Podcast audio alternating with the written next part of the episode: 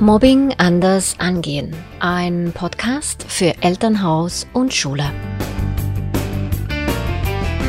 Hallo und herzlich willkommen. Ich bin Christel Schlepfer und ich freue mich, dass du heute dabei bist.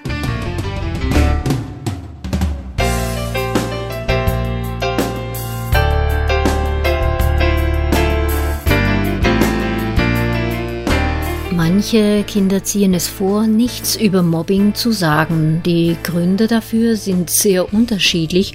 In dieser Folge erfährst du, wie Eltern erkennen können, dass ihr Kind gemobbt wird, auch wenn es zu Hause nichts darüber erzählt. Die Gründe, weshalb Kinder zu Hause nicht darüber reden, wenn sie gemobbt werden, können sehr, sehr unterschiedlich sein. Hauptrolle hat hier vor allem die Angst. Angst zum Beispiel, dass alles schlimmer wird, wenn sie was sagen, weil wir Eltern im Beschützermodus möglicherweise überreagieren und gleich offensiv zur Schule rennen. Angst aber auch, dass die Schule mit der Intervention alles verschlimmert, was je nach Vorgehensweise der Schule tatsächlich der Fall sein kann. Angst, als Petze dazustehen und deshalb noch mehr unter die Räder zu kommen. Angst, dass das Handy von den Eltern einkassiert und kontrolliert wird, wenn das Mobbing zum Beispiel online geschieht. Angst, den Eltern Sorge zu bereiten, wenn sie selber schon Sorgen haben. Angst, weil das Kind möglicherweise erpresst oder bedroht wird, wenn es was sagen sollte und Angst, nicht ernst genommen zu werden, weil man einem eh nicht glaubt. Beide letzten Gründe sind Phänomene, die man bei Missbrauchsopfer auch immer wieder beobachten kann. Es gibt aber auch andere Gründe als Angst. Zum Beispiel handelt es sich in manchen Fällen eher um Scham, vor allem wenn es bei Cybermobbing um heikle Bilder oder Videos geht. Welches junge Mädel möchte schon seinen Eltern zeigen oder anvertrauen, dass da Bilder oder Videos rumkursieren, wo sie nackt darauf zu sehen ist. Bilder, die sie womöglich ihrem besten Freund geschickt hat und der dann in einem Racheakt oder vielleicht sogar aus Stolz, ja, seinen Kollegen weitergezeigt hat und das dann sehr schnell kursiert. Es gibt aber auch Phänomene oder das Phänomen, dass Kinder sich vom Schmerz abspalten, ja, damit sie ihn nicht spüren müssen. Und in diesem Fall, wenn diese Kinder nichts erzählen, dann ist das eher unbewusst, weil hier Dissoziation im Spiel ist. Ja, wenn man diese Kinder fragt, wie es ihnen geht, dann ist alles in bester Ordnung. Sie spüren in diesem Moment den Schmerz nicht. Man wird das an anderen Symptomen dann festmachen können, die man beobachten kann, weil sie das nicht erklären können selbst, ja, weil sie sich ja von diesem Schmerz dann abspalten. Wie aber können wir Eltern erkennen, dass unser Kind gemobbt wird, wenn es aus Angst zu Hause nichts erzählt? Es gibt ganz, ganz viele verschiedene Zeichen, die man so zwischen den Zeilen erkennen kann, lesen kann, äh, Symptome, die aber, und da müssen wir ein bisschen aufpassen, auch einen ganz anderen Ursprung als Mobbing haben können und deshalb müssen wir da immer wieder achtsam sein. Ich werde bei verschiedenen Punkten, die wir jetzt analysieren werden, auch darauf eingehen. Zum Beispiel gibt es natürlich Symptome wie Schlafstörungen, Essstörungen, die zu beobachten sind, wenn Kinder gemobbt werden. Und es wird vielen auch gleich klar sein, dass das Phänomene sind, Symptome sind, die auch auftreten können, wenn ganz andere Dinge im Spiel sind, weil die Eltern zum Beispiel streiten oder Spannungen allgemein vorhanden sind oder das Kind Leistungsstress in der Schule erlebt und sich überfordert fühlt oder ähm, die beste Freundin ist weggezogen oder das Haustier wurde eingeschläfert und so weiter. Das sind dann Sorgen, die die Kinder wirklich beschäftigen und plagen und sich dann eben auch auf ganz verschiedenen Wegen zeigen können, durch Symptome zeigen können. Da muss nicht immer gleich Mobbing im Spiel sein, aber wenn wir das jetzt so wieder zurückkehren, wenn ein Kind gemobbt wird, kann es sich zum Beispiel auch durch Schlafstörungen zeigen oder eben ein verändertes Essverhalten, dass das Kind den Appetit verliert oder plötzlich Fressattacken hat. Und die Schulnoten können sich plötzlich verändern, dass die Schulleistungen in den Keller fallen oder das Kind grundsätzlich keine Lebensfreude mehr zeigt, immer wieder traurig ist, sein Selbstwertgefühl nicht mehr vorhanden ist, sich minderwertig fühlt und so weiter.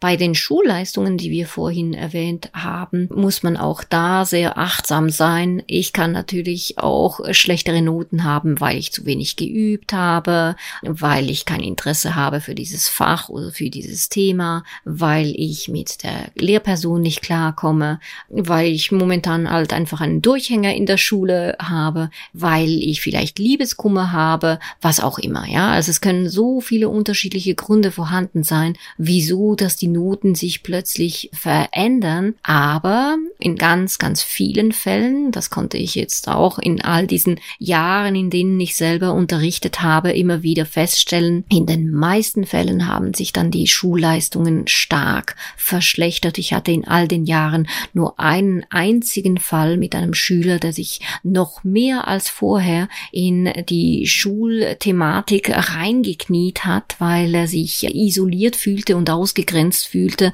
war sein Zufluchtsort die Leistung und so wurde er sogar schulisch besser. Ja, aber das war dann wirklich so ein isolierter Fall, den es ganz, ganz selten so zu sehen gibt. Die Kinder, wenn sie gemobbt werden, müssen irgendwo das Ventil öffnen können. Und das ist meistens zu Hause, wenn sie so unterdrückt werden in der Schule von ihren Klassenkameraden, dass sie dann zu Hause dann sich plötzlich öffnen im Sinne von reizbar auflehnen, nicht nur unbedingt gegenüber den Eltern, sondern auch gegenüber den Geschwistern zum Beispiel. Und diese Aggressivität muss nicht unbedingt nur gegen andere sein, die kann schlimmsten bestenfalls eben auch gegen sich selbst sein in Form von Selbstverletzung, Haare ausreißen, sich aber auch mit einer Rasierklinge verletzen und so weiter. Da gibt es ganz verschiedene Möglichkeiten, wie sich das zeigen kann. Es gibt grundsätzlich in vielen Fällen starke Verhaltensänderungen, nicht nur irgendwie, dass das Kind traurig ist und niedergeschlagen ist und sich zurückzieht und isoliert und wenig Kontakte hat mit seinen Klassenkameraden, mit den besten Freunden, jeweils in der Freizeit abgemacht hat, um was gemeinsam zu unternehmen, sondern es gibt dann wirklich in manchen Fällen größere Verhaltensänderungen, Wesensveränderungen, ungewöhnliches Verhalten, dass man plötzlich wirklich feststellen kann, wo man wirklich achtsam sein muss, was da läuft. Wenn es sich zum Beispiel auf Kleidungsebene geschieht, dann natürlich kann auch eine Entwicklungsphase sein, dass man plötzlich sich anders kleiden will und so weiter. Es kann sein, dass ich einen gewissen Modetrend mitmachen will. Es kann aber auch sein, dass ich mich so kleide, weil die anderen in der Schule das auch tun. Dann möchte ich unbedingt dazugehören. Vielleicht ist das noch der letzte Stroh Strohhalm an Hoffnung, dass ich so über diesen Weg, über den Kleidungsweg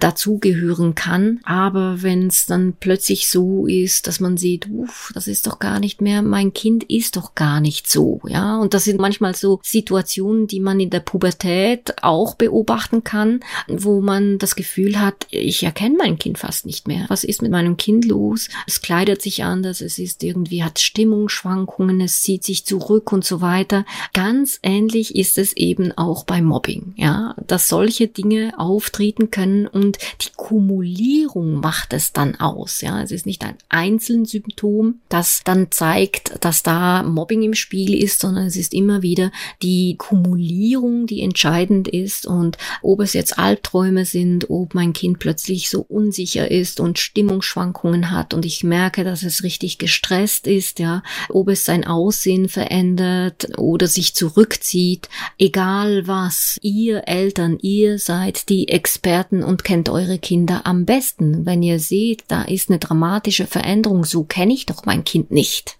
Es kommt immer später nach Hause, tischt Lügen auf, kommt mit ganz, ganz dubiosen Erklärungen Erklärungen zu manchen Dingen, ja. Die Motivation geht abhanden. Es kommt so eine richtige Unlust, ja. Ist immer wieder krank zum Beispiel, hat wiederholt Gesundheitsprobleme und ich sehe, es ist nichts Pathologisches, ja, sondern es geht mehr auf der psychosomatischen Ebene einher. Auch immer wiederholt Bauchweh und Kopfweh und Übelkeit. In einem Fall habe ich das miterlebt, wie ein Schüler, ein Opfer immer wieder sonntags abends Bauchweh gekriegt hat und sich übergeben musste, weil er montags dann in die Schule gehen musste.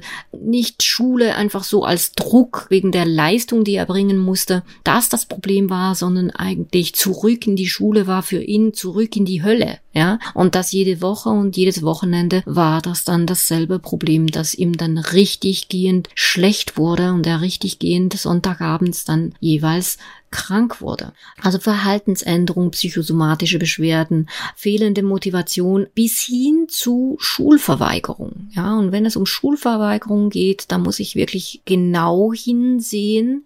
Es ist nicht jede Schulverweigerung mit Mobbing verbunden. Da gibt es auch wieder ganz, ganz unterschiedliche Gründe.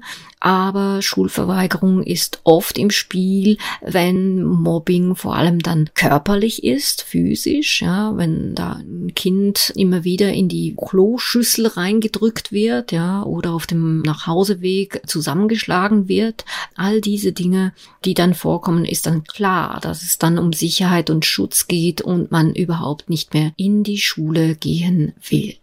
Albträume können vorhanden sein, Vereinsamung, Depression bis hin zu Selbstmordgedanken. Und auch da gibt es mal mehr, mal weniger Anzeichen, die man wahrnehmen kann. Es gibt auch Dinge, die so subtil geschehen und die Kinder machen das so versteckt, weil sie auf keinen Fall wollen, dass die Eltern was mitkriegen. Und deshalb ist es dann wichtig, dass man mit den Kindern in Dialog bleibt und wenn man zum Beispiel blaue Flecken entdeckt, sich nicht einfach damit zufrieden gibt, wenn das Kind eine ganz komische Erklärung gibt, auch ganz, ganz vorsichtig nachhakt und das Kind nicht ausquetscht. Ja, das gilt eigentlich bei all diesen Symptomen, die man da beobachten kann. Wenn wir eine Mobbing-Situation vermuten, ist es ganz, ganz entscheidend, dass wir das Kind nicht direkt fragen, ob es gemobbt wird. Weil Kinder, die bis dahin nichts gesagt haben, werden bei einer direkten Frage womöglich behaupten, dass alles in Ordnung sei. Und es gilt nun, in Dialog zu kommen, ohne das Kind auszufragen. Dabei versuche ich Interesse zu zeigen, Gefühle des Kindes zu spiegeln und ein offenes Ohr zu bieten. Wenn das Kind dann so weit ist, dass es reden will, ist es wirklich wichtig, dass ich einen Knopf, richtig gehend einen Knopf in meine Zunge mache und nicht mit Ratschlägen komme und schon gar nicht mit Wertung. Ja, weil das ist ja meistens so diese Angst, man könnte bewerten, was da ist, vor allem wenn es dann um Cybermobbing geht zum Beispiel. Indem wir nicht werten, ja, sondern Gefühle spiegeln, fühlt sich das Kind verstanden und ist dann auch eher bereit, sich zu öffnen und mehr zu erzählen. Und mit Spiegeln meine ich zum Beispiel Sätze wie, mir ist aufgefallen, dass du in letzter Zeit nicht mehr mit deinen Freunden abmachst und was unternimmst oder ich sehe, dass du traurig bist in letzter Zeit. Wenn du darüber reden willst, dann bin ich für dich da. Und für uns Eltern ist es in solchen Momenten ganz schwierig, dass wir nicht mehr tun können. Also ganz entscheidend, weil das ist der Türöffner, damit die Kinder überhaupt bereit sind, was zu erzählen. In dem Moment, wo sie sehen, ja, es ist keine Wertung im Spiel und man kommt eben auch nicht mit Lösungen, rennt nicht gleich zur Schule und so weiter, dann sind sie eben auch bereit, was zu erzählen. Und es ist dann hilfreich, in einem zweiten Schritt lösungsorientierte Fragen zu stellen, egal in welcher Mobbingrolle mein Kind ist. Ja, es muss auch nicht immer nur in der Opferrolle sein. Es kann natürlich auch selbstverständlich in einer anderen Rolle sein, aber auch in jener Rolle vielleicht äh, Schuldgefühle haben oder sich auch da hilflos fühlt. Ja, und aber auch da Angst hat, eine Petze zu sein zum Beispiel. Und dann in solchen Momenten ist es wichtig, Fragen zu stellen wie, was würde dir helfen damit? Ja, wie wollen wir vorgehen? Wollen wir in die Schule gehen? Wollen wir die Lehrperson informieren? Willst du die Lehrperson informieren? Soll ich? Willst du dabei sein? Willst du mich dabei haben? Und so weiter. Dass man da mit dem Kind so quasi wie eine Lösungsstrategie entwickelt, ja, gemeinsam mit dem Kind und das Kind involviert und das ist der erste Schritt für das Kind aus der Ohnmacht heraus. Das ist ja das große Problem von Opfern, dass sie sich total hilflos, ausgeliefert und ohnmächtig fühlen. Und indem ich das Kind in die Lösung involviere, partizipativ, ja, dass ich nicht einfach sage, das und das und das müssen wir jetzt machen oder ich renne jetzt in die Schule oder ich komme mit der Lösung, sondern das Kind mit involviere in die Lösung. Das gilt übrigens nicht nur bei Mobbing-Situationen, sondern grundsätzlich in der Erziehung. Klammer geschlossen, ja. Aber jetzt da in der Mobbing-Situation ist es wirklich ganz entscheidend, dass ich das Kind mit in die nächsten Schritte in die Planung einweihe, nicht nur einweihe, sondern mit einbeziehe, damit es sich auch nicht verraten fühlt, weil es, indem es sich öffnet und Vertrauen hat und sich mir anvertraut, ist es wichtig, dass ich da nicht überreagiere und gleich loslege. Das Kind muss auch einverstanden sein, dass wir die nächsten Schritte eben unternehmen.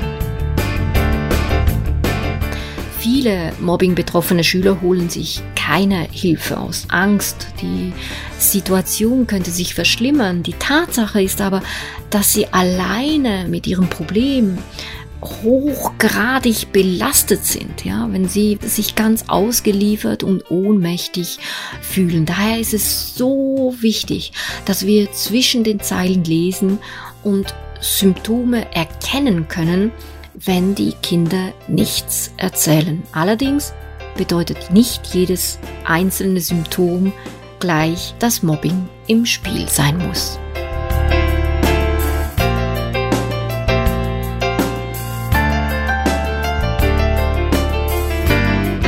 Du möchtest Mobbingprävention an Schulen und Vorträge für Eltern durchführen oder Mobbing-Betroffene beraten?